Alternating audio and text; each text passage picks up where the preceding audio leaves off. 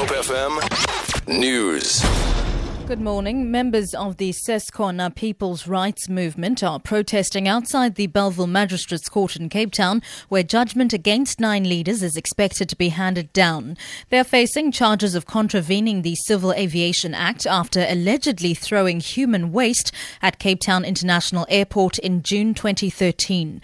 Residents, mainly from informal settlements, voiced their unhappiness about the portable toilet system and took to the streets. Similar protests were held in other areas of Cape Town.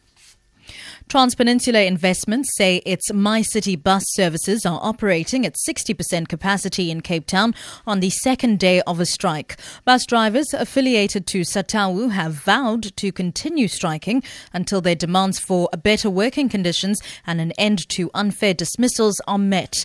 The drivers also accuse their employer of failing to recognize their union. Transpeninsula Investments says they're working hard to minimize the impact of the strike on commuters. SATAWU spokesperson Brightness Matwa. The strike is continuing as it has uh, started yesterday because uh, we have not uh, met with the employer in trying to resolve this issue. The demonstration will be at, uh, will be in front of the premises of the employer uh, at Greenpoint. It will uh, continue throughout the day.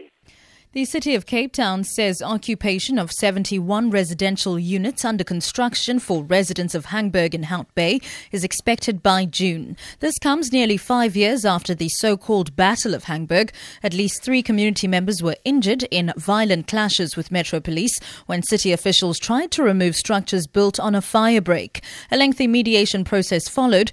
The outcome was to build three block of flats at a cost of 34 million rand. Construction has now reached the halfway mark. Mayoral Committee member for Human Settlements, Benedicta van Minnen, says community members who've been in in the city's waiting lists will benefit. The people who were previously on the site obviously will be the ones who are accommodated first. And then, in terms of the rest of the people, it is in terms of the city policy and our allocations policy.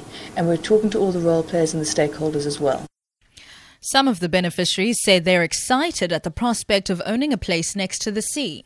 It's a very beautiful place because days before, at, at the time of apartheid, black people were not allowed to live there by near the near the beach, but now they they can live there.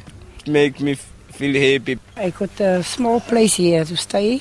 I got a family, and me and my family stay together.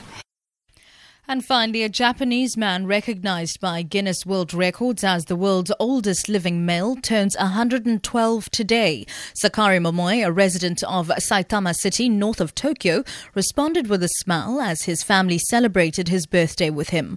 Momoi lives in his in a hospital in Tokyo. He enjoys his food, stays active, and practices calligraphy. For Good Hope FM News, I'm Sibs Matiela.